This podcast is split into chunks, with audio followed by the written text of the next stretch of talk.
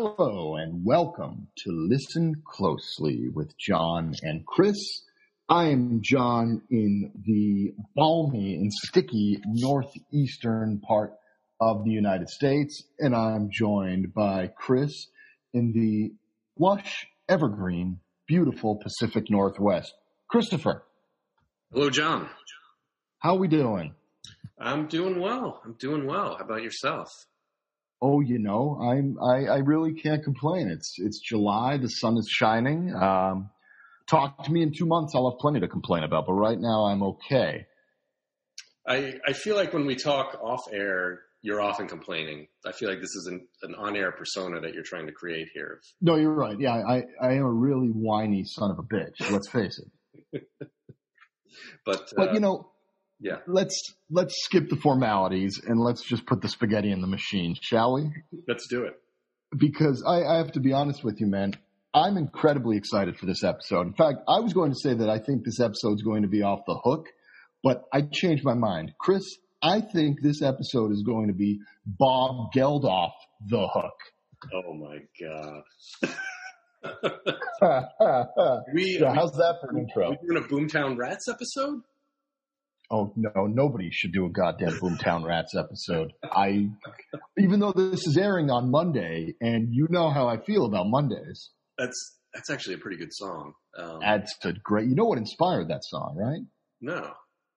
A girl like opened fire on a playground. Surprisingly, not in the United States. Uh, this happened, I think, in like London in the or England in the seventies. And when they asked her why she did it, she said, "I I don't like Mondays." Oh my God. This is, we're talking about the Boomtown Rats, uh, I Don't Like Mondays song. Yeah, wow. I did not know that. Yes. So, all right. Well, speak, speaking of Mondays, Yeah. the, this Monday, July 13th, marks the 35th anniversary of the Live Aid concerts. Yeah. This was, in my humble opinion, arguably the most significant concert event in rock and roll history. Uh, would you agree? Whew. I, think it has to be just with the, the sheer number of incredible performers gathered together at once. I don't I don't think it's ever been matched. Yeah, I think that's probably true. Yeah, well, you know, here's the thing. Woodstock went on for a few days, was a cultural phenomenon, and I think very few would argue that the quality of the performances and performers were much better at Woodstock. But Live Aid was a 16 hour concert that ran simultaneously for several of those hours on two stages, thousands of miles apart, with crowds watching all over the world thanks to everything being beamed via satellite. And all this was in an effort to raise money for starving people, famine in Africa and Ethiopia in particular. And this was unprecedented at the time. You know, Woodstock, I think, as amazing as it all looks, was really just an excuse for a bunch of hippies to sit around, not shower for a few days, trip in, on an insane amount of LSD, and, you know, watch uh, the best bands of the late 1960s perform. So at least Live Aid had some sort of importance. Well, and don't forget too, because of TV, I mean, Live Aid was seen by close to two billion people supposedly. So Was it that many? Wow. yeah, they estimate that like up to forty percent of the world's population at one time or another was was watching Live Aid that day. That's incredible. And you know, I, I think it, people today forget just how widespread and horrific the famine situation in Ethiopia was Oh, back in the 1980s. I mean, it was it, was insane. And uh, here's what I want to know: Has it gotten any better? It, I think it has. Maybe thanks to Sir Bob Geldof and the Live Aid Trust. I mean, not for anything, but I've seen a lot of Ethiopian restaurants popping up in metropolitan areas. Um, they can't just be eating like anything they're finding on the ground anymore. They probably have a very distinct, interesting cuisine. Ethiopian food is tremendous. I, I actually really like Ethiopian food. Um, What what would be an example? Like crickets and sand, or is it like legit? No, no, it's really good. I, you know, it's a, it's a little bit like Indian food, I would say. Um, I like that. That's a very like tenuous comparison, but probably closest I could get to it would be that. It's, but the great thing is they have this spongy bread called injera, and you use you break off pieces of the bread and you scoop up the food. So you're you're eating with your hands, which is this really great kind of primal thing. I think you I think you'd like it. I bet you Sir Bob Geldof makes a mean spongy bread. I bet, I bet. And if anybody out there, you know, is not familiar with Bob Geldof, I think it, it's kind of a funny thing because he, if you were going to think that anyone at that time would be organizing a global, you know, global air of concerts featuring everybody in the world, though not everybody, we'll get into that, but um, you know, Bob Geldof is not the choice, right? I mean, you would have thought, oh, maybe Bono, maybe Springsteen, maybe Elton John, or who knows. Bob Geldof is, you know, singer for the Boomtown Rats, which, you know, they had some success, right? But they're they're not at all like a powerhouse. No, they were playing uh, small little third rate universities in Ireland yeah. prior to uh, the Band Aid single, uh, Do They Know It's Christmas? And after that, it kind of propelled them into a little bit more stardom. But I think I Don't Like Mondays was a hit in like 79 or 80. So they were considered washed up by 85. Mm. Um, but he was very much a second rate Irish post punk new wave singer. You know, Bob Geldof was nobody special, but for whatever reason, he stumbled upon this documentary on famine in Ethiopia and it really resonated with him and it changed his life. And frankly, it changed the course of history. Yeah. Yeah. I mean, I, you know, I think there's some debate over like just how, just how much impact it had. Uh, I mean, they, but they did, they raised an insane amount of money, an insane amount of awareness. And like, I, I know there was some controversy about, you know, with any of these aid type things, like how much aid actually gets there, how much of it gets kind of uh, cut off by the the governments that are, you know, soaking up that money and all that. But undoubtedly, undoubtedly, like it had a huge impact. Um, Do you have any personal recollections? I mean, we were only eight years old at the time. I remember a lot from that day because I watched it. You don't forget, I have older siblings right. um, who were teenagers at the time. Uh, do you have any recollections of watching it as it aired on July 13th, 1985? I do, but I think it might be one of those like fake memories that you invent later on. Well, it's okay. Well, you just fake it right now. You wouldn't be the only person to fake it with me this weekend. So. I'm, sure that, I'm sure that's not true, Jon. Oh, listen. We'll, we'll, we'll get into that in the next episode. Um, I I remember watching it at your parents' house. Is that possible? Did I? No, no, I don't think. Well, maybe you know what? You might have been there for part of it. I, I remember watching it in the room where the, the I think there was a computer in there. Was it your brother's room? I, you know, like you go up the stairs and go to the no.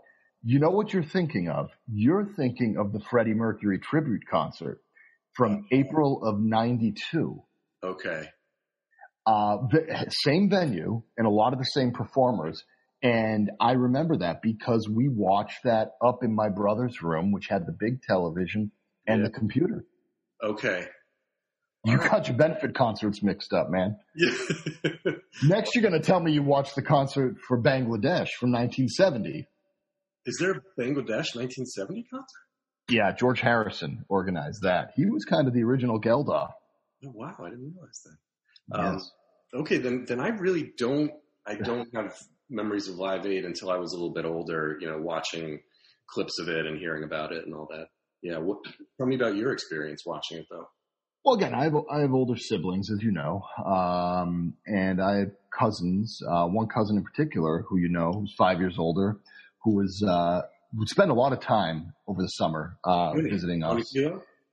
Yes, and um, you know, he had spoken a lot about it. My siblings were talking a lot about it. And um, the night before, we were all speaking about it. And I remember waking up bright and early that Saturday morning and going downstairs, turning on the TV in the den, and watching the very beginning of the broadcast. And, you know, it was the, the Wembley performance because Wembley started first, 7 a.m. our time, 12 p.m. their time. Um, and, and, you know, the performers that they put on first at Wembley, an, an eight year old kid in Connecticut had no clue who the hell these performers were. Oh, right. So you know, the, the first performers of the day were Status Quo, uh, the Style Council, who I would eventually become big fans of, Ultravox, featuring Midge Ure, who co-wrote Do They Know It's Christmas with Bob Geldof and organized the event with him, but gets very little credit. Um, but these performers and performances did absolutely nothing for me. Right. But I was just floored by the, the excitement, the grandeur of the event. It left this indelible impression on me. And throughout the day, I would watch various performances. Um, you know, my parents yelled at me a lot, as they often did and often still do. Sure. Uh, but it, on that day in 1985, it was to go outside and play and not stay inside. You know, it was a beautiful 80 degree summer day, but I didn't want to. I wanted to watch these concerts, and it was this this mystery of you didn't know who was going to perform next because it was all very last minute thrown together. Um, right. the two performances that I remember clear as day where I was and being glued to the television for these two in particular. Um, my parents took my cousin and I to some of their friends' house.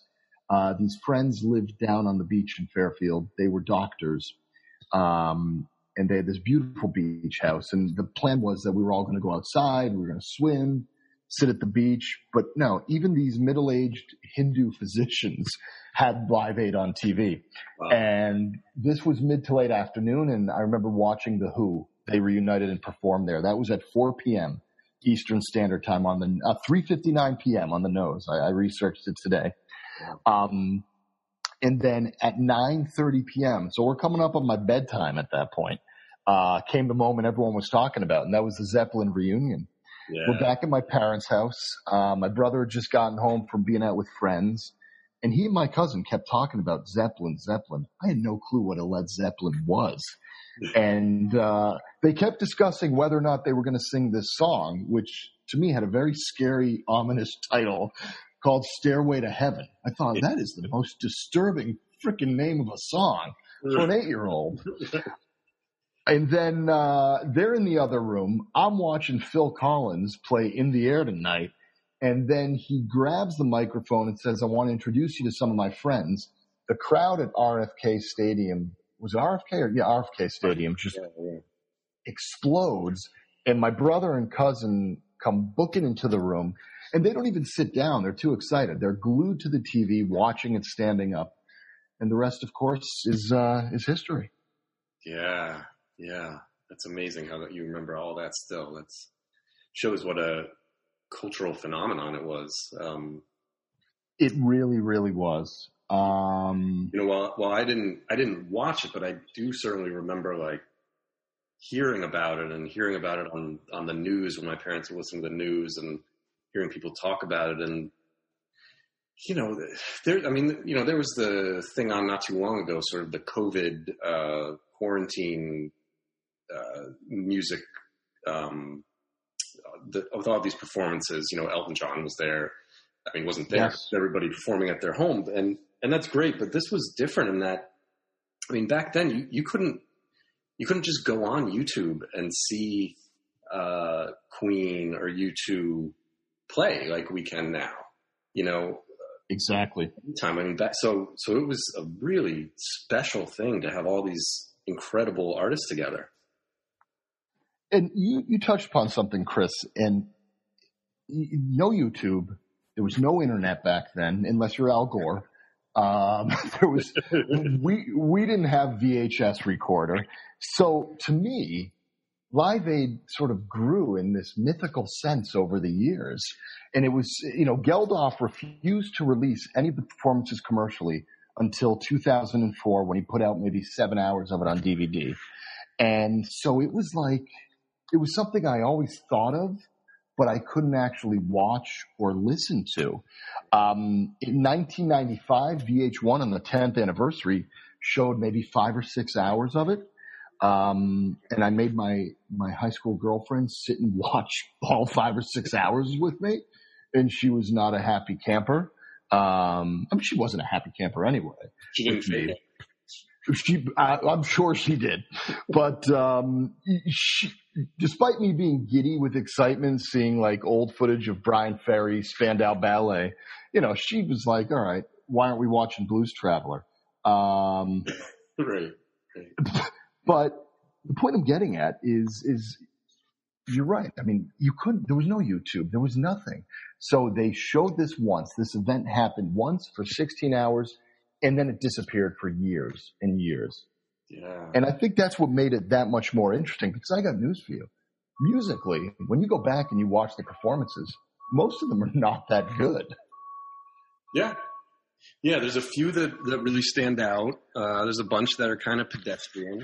It's probably because everybody was doing a whole bunch of cocaine backstage. Um, yeah, yeah, there was a lot of that going on. Now, you know, as interesting as the concert itself is and the list of performers who played at Wembley and, and in Philly that day, what would make the even better concert, Chris, would be the notable absences. Um, in fact, it's been said that the biggest acts of 1985 skipped Live Aid altogether. mm. Um, and I did some painstaking research Oh. um, to figure out who and why, Okay. who missed Live Aid and why they missed Live Aid. So, um, if you'd oblige me, uh, here are some interesting, interesting little tidbits. Cat Stevens, who had done nothing in the 80s, was scheduled to make a bit of a comeback at Wembley, his first live performance in years. But for whatever reason, they canceled his slot at the very last minute. Oddly enough, he appears on stage in the finale in the background saying, Do They Know It's Christmas Time? But no one knows why his slot was canceled. Um, Culture Club, you know, they were huge in the mid 80s. Yeah. Um, their manager forgot to call Bob Geldof back. Um, Def Leppard, they were missing something in particular. And what they were missing was their drummer's left arm. Or right arm, was it? was this right This was- time? Yeah. Yeah, it's like six months after the accident. Um, uh, so they, you know, they didn't know what to do at that point. They didn't know that they were going to soldier on. And I mean, Christ, talk about a comeback story. Three years later, pour some sugar on me.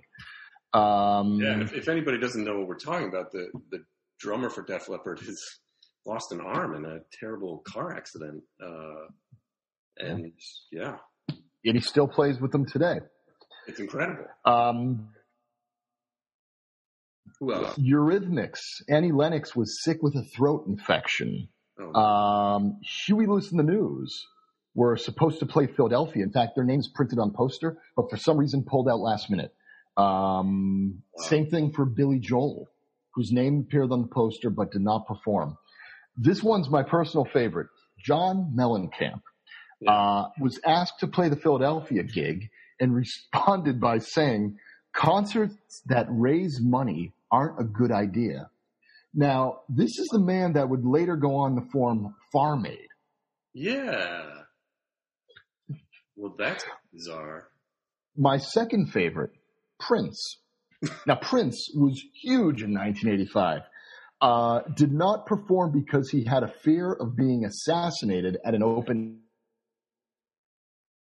air concert. Yeah. Fear of being assassinated at an open air concert? Did, did Yes. he never he never performed outside? When he says "Let's go crazy," he meant it. Wow. I, I don't know. I don't know. Um, Paul Simon, his name appears on the poster and had agreed to Mhm. perform um, in Philly, but then the concert promoter Billy Graham started to pressure Paul Simon to reach out to Art Garfunkel to turn into a one-off uh, Simon and Garfunkel set. Simon said hell no and refused to perform. Um, probably the biggest artist of 1985 was Bruce Springsteen.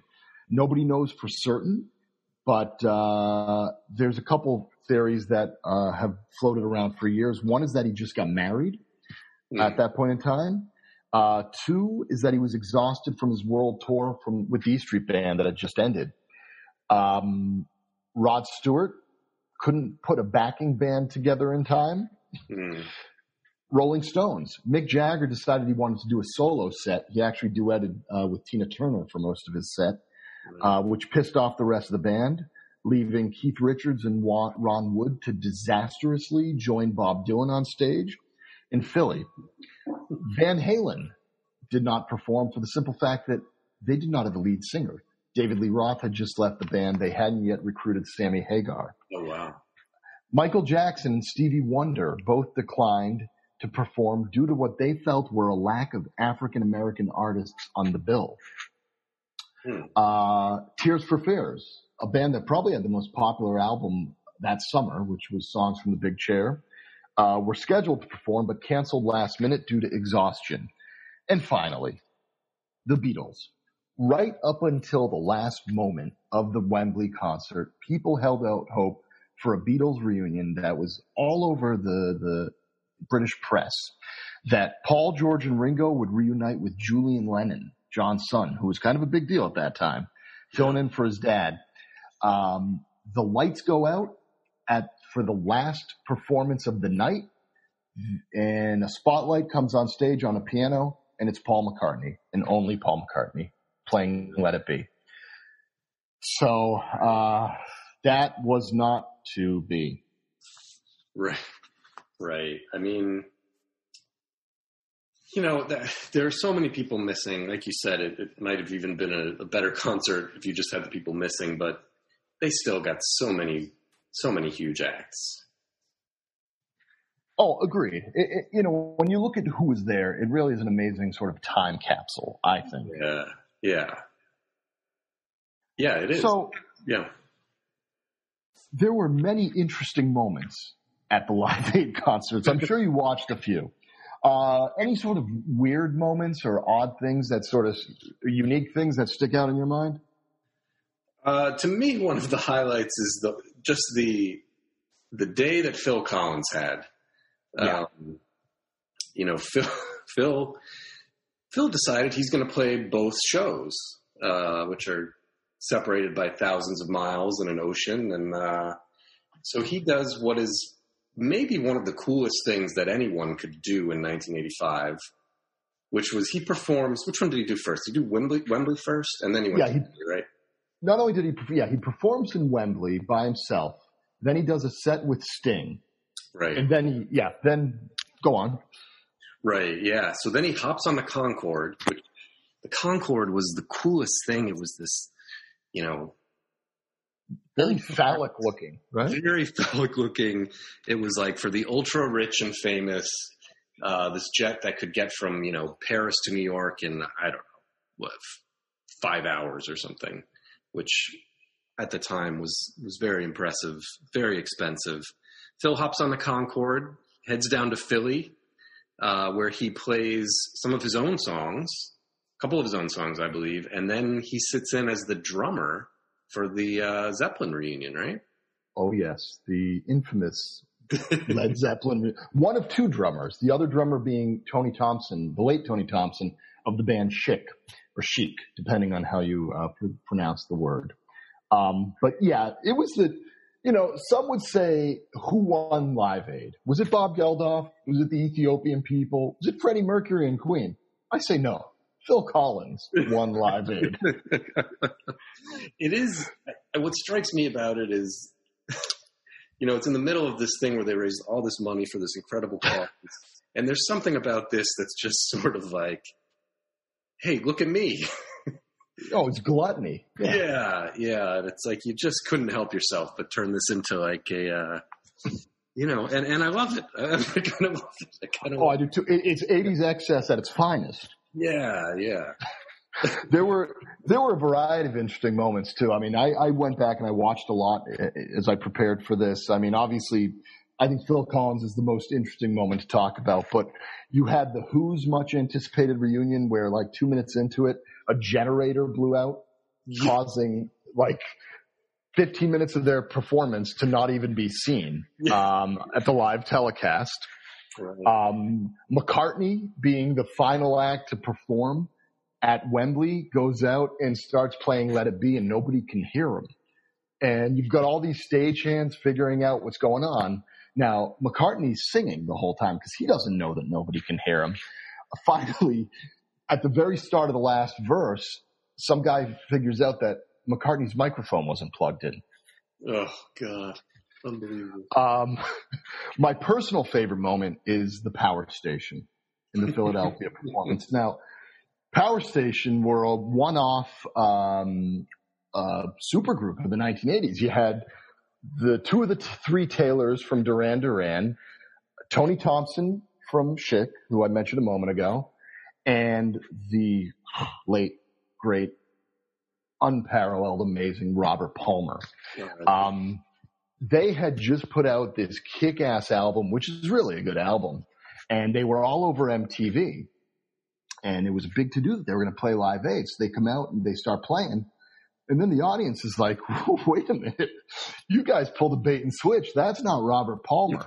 so I guess in the days leading up to Live Aid, Palmer's like, "I don't want to do this Power Station thing anymore." I want to focus on my solo career, which was a smart move because Addicted to Love would come out a couple years later.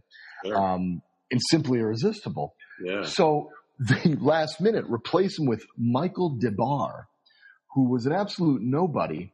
Um, he's known as being the husband of Pamela Des Barres, who was a notorious rock and roll groupie in the 19, late 1960s, early 70s, who as a teenager screwed every rock god imaginable. So this is Des Barres's big day, and he's got all this like asshole rock and roll posturing as he's strutting his stuff on stage in Philly.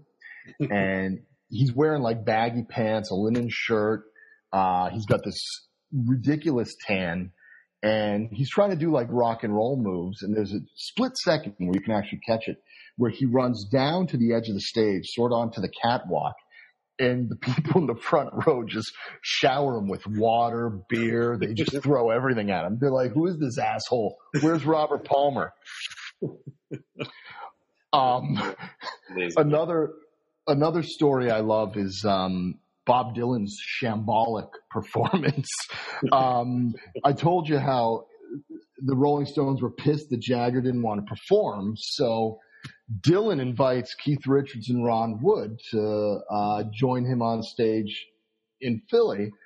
So Richards and Wood get a limousine from Manhattan to Philly. Now that's what do we figure? Like probably two, two and a half hours at least, three maybe by car. Yeah, right? Yeah, yeah. So if you're Keith Richards in 1985 and you're in a stretch limo for three hours, what are you going to do? You're not watching television. So by the time they get to Philly, they're so bombed.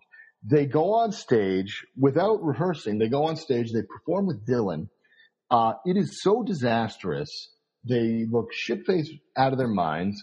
Um, Ron Wood breaks his guitar string and kind of hands it off to a roadie to tell him like, get me another one. Isn't it that They don't have, Oh, sorry. Wasn't it that Dylan broke his guitar and then Ron Wood gave him his? Thank you. That's right. Dylan breaks his guitar. Ron Wood gives him his, signals for the roadie to give him another. There is no other. So Ron Wood finishes the set playing air guitar. It's amazing. It's amazing. I, I that could be the finest moment of the day. Um, Yeah. It's like so And- to watch. It's, it's cringeworthy, but it's pretty amazing. it's really like something out of like a Spinal Tap movie, you know? But better. But yeah, yeah. No, it's it's oh man. Now, uh, do you want to discuss what we feel are the best performances of the day? Yeah, let's do it. So let's uh, let's get into it. Uh, how we're gonna, we've each got five here. We each have five. We we do. this like we did with the Yacht Rock episode, where we kind of go back and forth. Yeah, I think that's going to be the uh, the the best way to go. And this is a challenge. I mean, we're talking 16 hours of music to go through. Now, you know, 13 of those 16 hours were awful, but uh, but the other three hours were gold. So, what do you have for your number five? All right, for my number five, um, this one three songs this this person did, and I think they're all outstanding. Um, Mr. Eric Clapton. Ooh. Um, he did White Room. Yes. He did She's Waiting, and he did Layla. And he had Mm. Phil. He had Phil Collins sitting in on drums That's right. Of course he did. because Phil Collins was everywhere that day. Um, and this is in the Philadelphia concert. Um, and I just think he nails it. I mean, he brought he, he you know, he, he he picked the right songs. I think with these things, you know, it's often about picking the right songs. You want to pick something that plays well to a, a big crowd that has some energy. Um, you know, she's waiting. He he just kind of tears it up, and people are are so into it. Um, all three of them were great. Great selections, great energy, um, and just a real, I think, tight performance too. You know, there's so many of these performances where they're uh, far from tight, um, and he sounded good. Um, Phil sounded good. Phil didn't like overtake him on the drums as Phil maybe want to do sometimes. He saved that for the Zeppelin performance. but yeah, I really like that performance. That is a great performance, and uh, I that was close to making my top five. What I love what Clapton did, and you know, Clapton's one of the few that can do this. So he does one song from Cream, one song from Derek and the Dominos, and a contemporary solo hit that he had at the time because "She's Waiting," I think, had just come out a few months prior. Yeah, And uh, you're right, he nails all of them. The band sounded incredible. That piano exit to Layla is not easy to replicate, and they did a fantastic job jamming on that. Um, and Clapton looked good. Clapton always, when he started to clean up his act a bit, Clapton always dressed impeccably well, very representative of, of whatever that era was. he did, and the outfits though and the hair of that era. Can we just take a brief moment to talk about that because Why brief? Yeah. I mean, the hair, going back and watching this, I mean, everybody remembers the 80s as being the decade of, of big hair, but oh man, it is just so in your face. And I'm not talking about the women, I'm talking about the men. I mean, That's right. oh my lord. I mean, Clapton actually looked, you know, Clapton could pass like today with the way that he looked, but, um, you know, some of the hair on like, like Daryl Hall has this incredible mane. Um, and, oh, and the outfits, I mean, they're so big, they're so baggy. It's, it's amazing. I love it. It, it really is. Yeah, it's it's fantastic. But no, I'm with you on that. Clapton across the board, class act, great performance. Uh, very much one of the better performances of the day. What's your number five? My number five was Elton John. Mm, Um, and I think people forget about this performance because I think it came after Queen or a few slots after Queen. Um, but this is peak Elton and it's a couple years before he had this massive vocal crisis in the sixties. I'm sorry, the eighties rather, the mid eighties. Because if you notice his voice gets very hoarse, uh, from sort of the, the mid eighties on. Um, but it, in Live Aid, he gives a pitch perfect performance.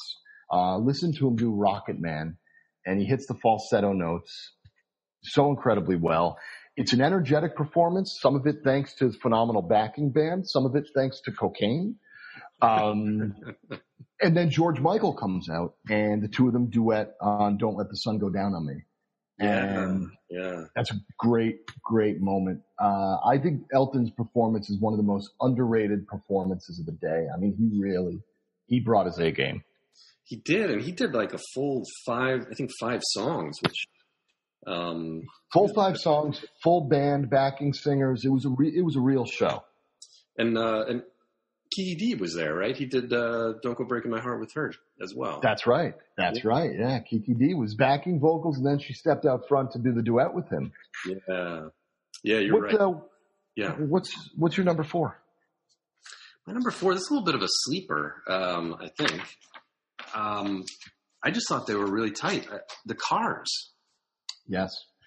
Cars had a great performance, and I didn't really even realize it. I, I don't, I don't know, maybe I miss it, but I, I don't often hear people talk about their Live Aid performance. But when I went back and watched, um, you know, they did four songs. They did "You Might Think," uh, "Drive," "Just What I Needed," and "Heartbeat City." And um, man, they just sounded so damn good.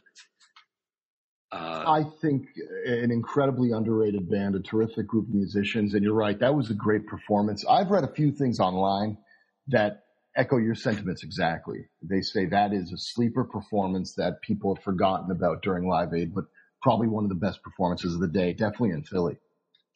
Yeah, just outstanding. I mean, both Ric Ocasek and who, who's the other? Uh, I'm forgetting his name. Ben Ben Orr.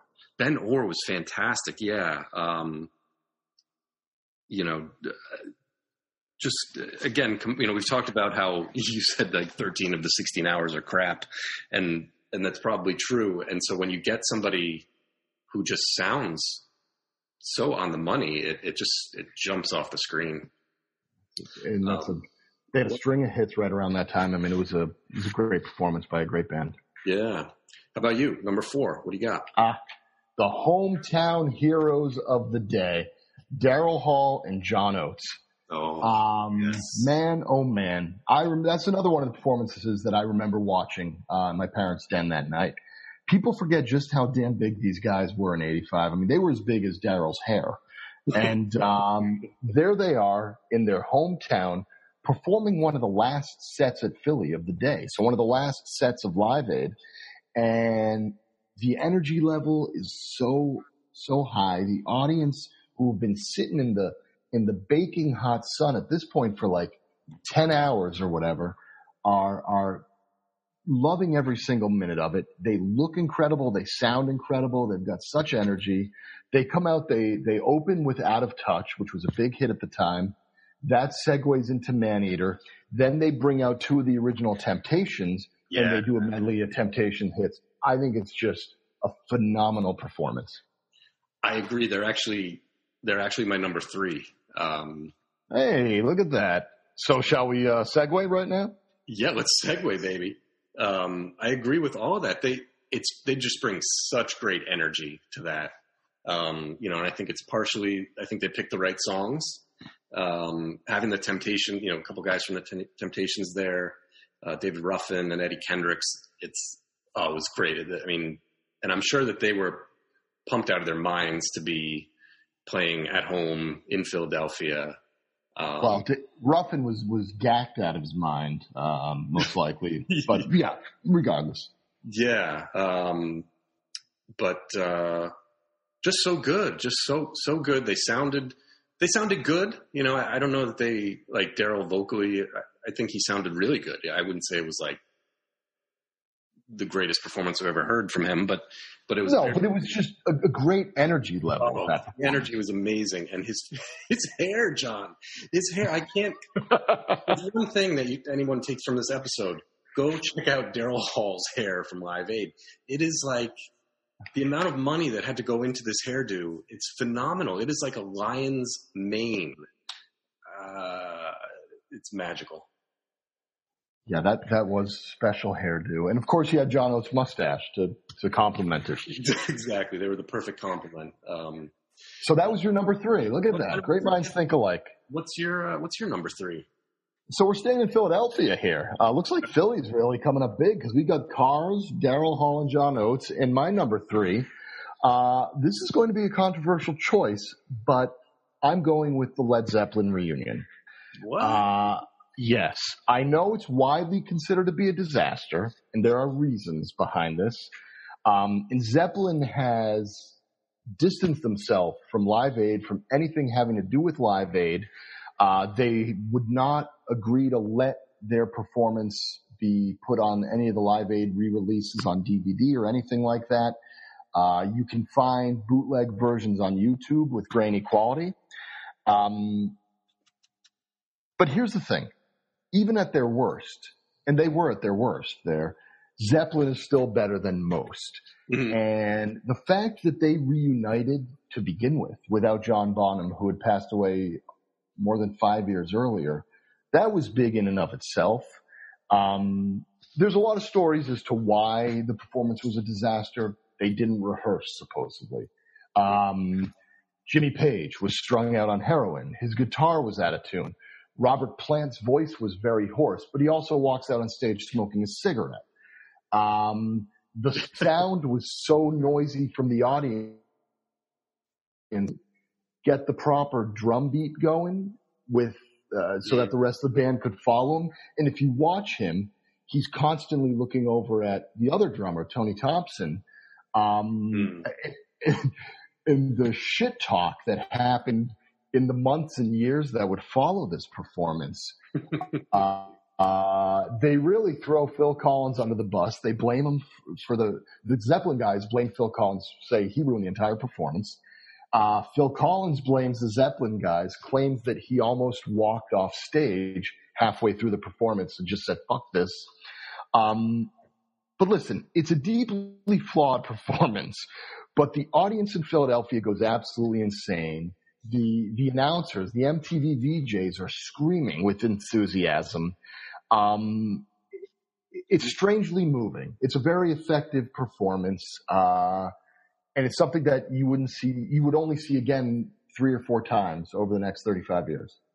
Okay, I hear you. I mean, there is there is an energy to that uh, performance, whether it's from them or probably more from the crowd. I think that's that's something that I noticed watching these. You know, when you think about really what makes a great live performance, um, if the crowd is really into it, like even if the performance isn't that great, it makes it seem great. I agree. Yeah, I think that made a big, big difference. Um, Energy was there, definitely. Yeah, but I hear you. I remember they the MTV, the VJs too, were, I mean, they were just like out of their minds. Everybody was because nobody yeah. thought this would happen. This, the only thing bigger than this would have been if that Beatles reunion yeah. actually happened. Sure, sure. So people settled for this and it was huge. And, um, look, okay. it, it, wasn't great musically, but it was, it, it, was momentous. It was significant. Yeah. Okay. What's right. your number two? My number two, the boys from Dublin, U2. Oh, Jesus. All right. So I'm going to stop you right there. Great minds do think alike. That's my number two. They're your number two. I mean, it's, they only do two songs Sunday Bloody Sunday and Bad. Um, Sunday Bloody, Bloody Sunday is not, I mean, if I gave you my top 15 U2 songs, it's probably not making it in there. I understand. Not even close. Why it's, you know, an important song, but, um, but man, it's such a high energy song it just it just totally works. You know, with eighty thousand people screaming at Wembley. Um, you know, and "Bad" is such a phenomenal song. That pro- that is incredible. Top, you know, U2 songs. Um, you know, Bono is strutting around the stage. Uh, he does this. He does the thing where he start. I can't remember if it's in the Sunday Bloody Sunday or Bad. I think it might be in Bad, where he he walks out onto the catwalk and starts kind of beckoning some women in the crowd up. It was it was bad. He pulled one woman out of the crowd randomly and onto the stage. Yeah, I think so. One of them is like trying to get on, and I think security kind of takes her away. But another one gets up, and Bono they just embrace, and he's just sort of like you know slowly kind of waltzing with her as he's singing, and maybe it's you know maybe it's just because now it's uh, it's very difficult to like hug even your family members because of COVID. Something about that though, just man, I found so touching watching that this week. But um, do you know the the story behind that? Because you said at the onset uh, they perform only two songs. You know yeah, there was supposed to be a third song.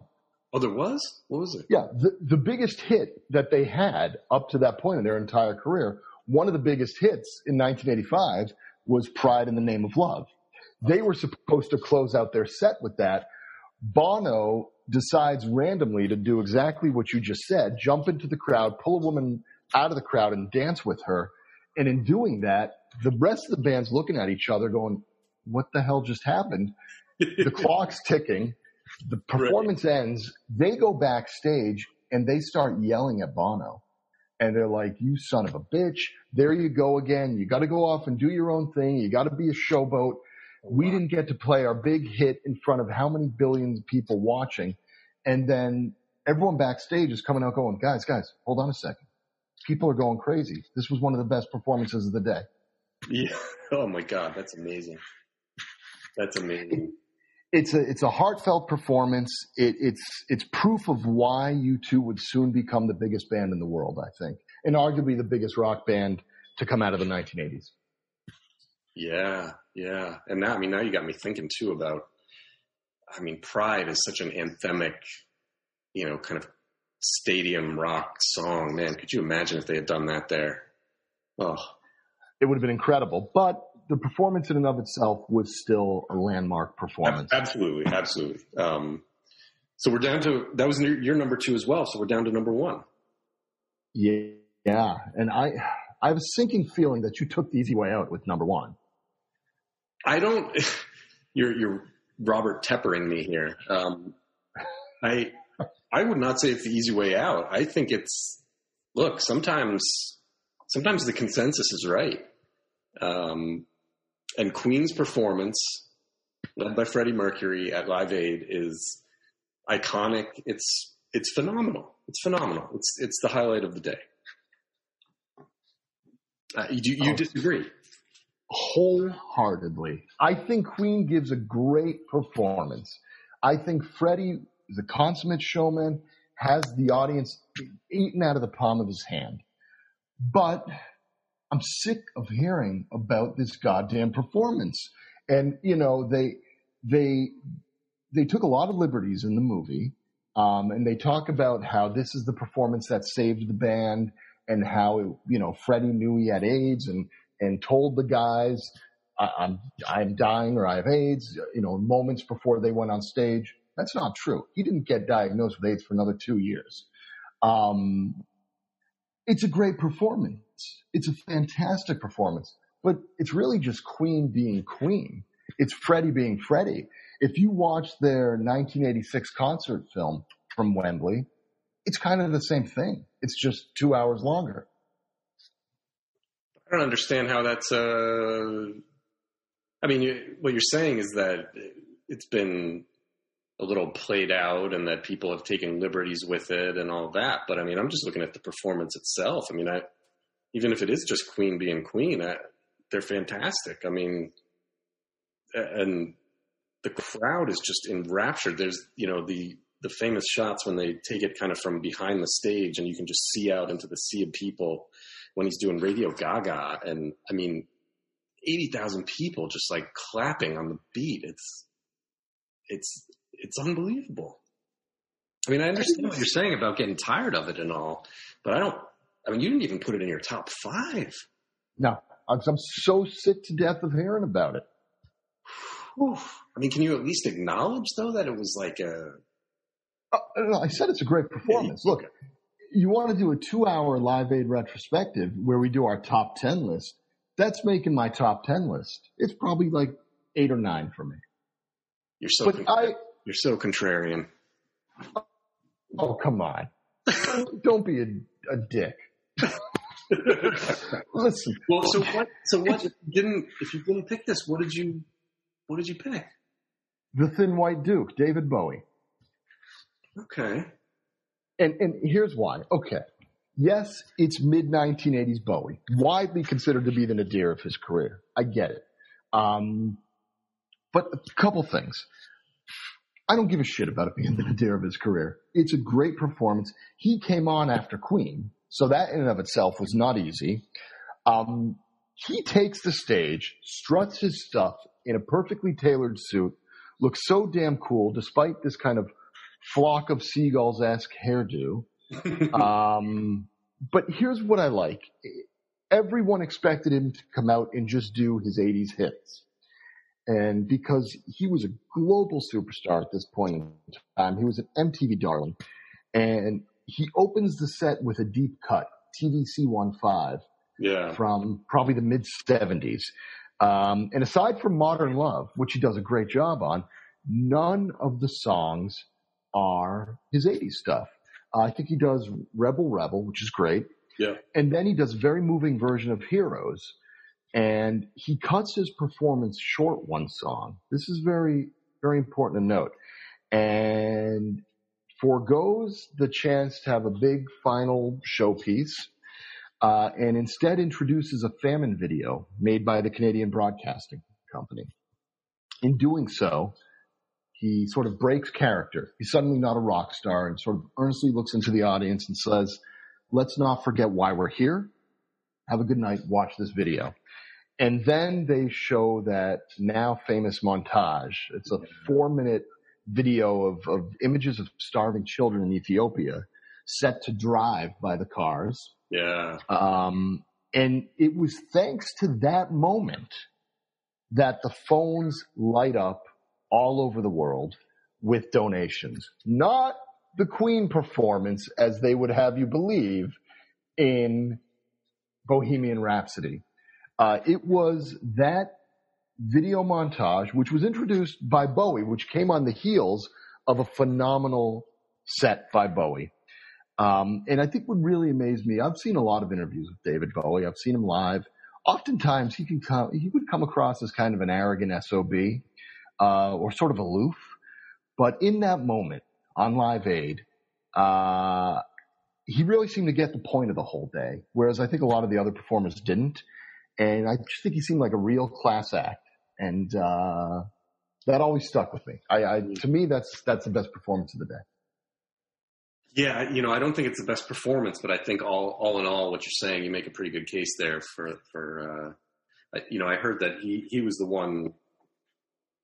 You know, the idea to have that video and put Drive together was his idea. They had been kind of backstage, and I think it, it just sort of may have happened where they were listening, they were watching that video as I don't know if it was while the cars were rehearsing or something, and and I think that that all came from him. Yeah, and it's. uh you know, he, man, he, for a guy who was an incredible celebrity and so flamboyant in so many ways, um, you know, I've seen a lot of interviews with him recently, you know, where he was in the 80s. Recently, he's, he died in, four years ago. No, no, I'm saying I've recently watched a lot of oh, oh, okay. interviews with him. Um, okay. Yeah. I, you said you were underprepared for tonight. That's that's a yeah, where where you know he went after MTV in the '80s for not playing enough, uh, you know, music from African Americans, and you know he, he, had a real conscience, I think, and a real sense of justice. So, I, all right, I'll, I'll give you that. I, I, don't know about leaving Queen out of your top five, but uh, I'll I'll concede that Bowie's a, an acceptable choice there. Although I will, say, I will say yeah. one notable thing. My top one is Queen. Yours is Bowie what is conspicuously missing from live? Exactly. Exactly. Under pressure. Under pressure would have been would have been incredible. It's a sort of a lost opportunity there. Maybe that was the last song he was going to sing, although no, because it was the Bowie set. It wasn't the Queen set. So he would have gone out on stage with uh, with Freddie, Roger, Brian, and John. Uh, Freddie wouldn't have come out with Bowie and his band. So Right. Yeah. It, that is a lost opportunity. Um, yeah, yeah. Man, what might have been? And, uh, you know, there's that beautiful moment toward the end of Live Aid where um, McCartney's playing Let It Be, and Bob Geldof decides, because, you know, shameless self promoter, that he wants to walk on stage and join in the final verse. And uh, Bowie walks out with him, Alison Moyet of Yaz, mm. uh, walks out there, and so does Pete Townshend. And it's really just it's beautiful to see the, all of them on stage together at the end, and they kind of hoist Geldof up in the air, and it's a it's a cool moment. Yeah, yeah, absolutely. absolutely. So, 35 years later, what do you think is the lasting impact of, of these Live Aid concerts? Oh man, well, it did so much good for for society. You know, raising so much money, bringing you know, even more than the money that they raised specifically that day, just bringing it more into people's consciousness, you know, going forward from there. And there have been so many, uh, you know, there were follow up concerts, uh, you know, the live, live eight that they had when, uh, that was in 2005. Okay. So 20 years later. And they're supposed to, they're supposed to do one this year. I don't know that it's going to happen. Okay. Yeah. Um, so yeah. Farm Aid. Farm Aid, right? The Mellencamp, yeah. So I think they never they they could have called the Freddie Mercury tribute concert AIDS Aid. They could have. That might have been. really know how to handle that one. That's never mind. Um, yeah, yeah, but it ushered in this, uh, you know, sort of an era of these these massive group concerts and it really is a beautiful thing to watch. I mean, go on YouTube and watch there's someone who painstakingly uploaded every single moment from the MTV broadcast. And so by that, it has the backstage interviews, it has the promos, it has the commercials for crying out loud. And it's just this amazing, amazing time capsule. And when you look at people in the crowd at, at, at, at the stadium in Philadelphia and in London, I can't help but think, is everyone in the 80s this ugly? There's some really homely looking people. Wow. I uh, yeah, I didn't really notice that, but uh, I'll have to go back and check. I don't know that I want to, but uh, well, final thoughts uh, on on Live Aid. Just a hugely iconic iconic moment. Um, something that I think in today's society you can't even comprehend kind of how how big a thing that was back then. You can't. I mean, I look back at it, and the only thing I could say is, you know, there comes a time when we heed a certain call, and the world must come together as one. And you know, they they did. they really did. They really did. They really did. Thank you, Lionel Richie, for that. um, also, kind of ruined Duran Duran, right? That, it it ruined Duran. They would never. That was the last time the original lineup of Duran Duran would perform together for fifteen, no, for almost twenty years, um, because the band split. The, couple of the original guys left after that. The big issue was Simon Le Bon. Uh, they had a very good set, and A View to a Kill was a big hit that summer because uh, the Bond movie had just come out, and as he often does, Simon Le Bon lunges at those high notes and his voice just cracked. Um, and you could see, you could see it on his face. You could see it on the face of the rest of the band. Um, you know, bad enough the couple of guys had to suffer through that power station performance, you know, an hour before. Um, which incidentally, Power Station were introduced by none other than Don Johnson. Is that right? Wow. Yeah, that he he comes out on stage at RFK and introduces all of them, and introduces them to the audience. Yeah, Sonny Crockett himself. Wow, I know that. Yeah, they had some. I saw Chevy Chase introduced uh, Lionel Richie. I think. Yes, some, uh, uh, Chevy Chase was there. Jack Nicholson was there. Bette Midler. Yeah, yeah. Joe Piscopo, I think, as well. I don't know why. wow, wow, yeah. incredible. Well, incredible day. Makes you really miss the 80s. Doesn't make you miss famine so much. Um, but folks, do yourselves a favor and, and go on YouTube and watch as much of the Live Aid concert as you possibly can. It really is something to see. Absolutely. Chris, as always, thank you. Thank you, Jon. It's been my pleasure. All right, now go watch Bohemian Rhapsody for the 50th time. I haven't seen it. Yeah, don't be an asshole. Well, I know you watch it all the time. I have not seen it. I have not seen it, honest to God. You're not missing much. It's not that good. All right. Well, anyway. All right. On that note, thank you all. Farewell. Feed the world.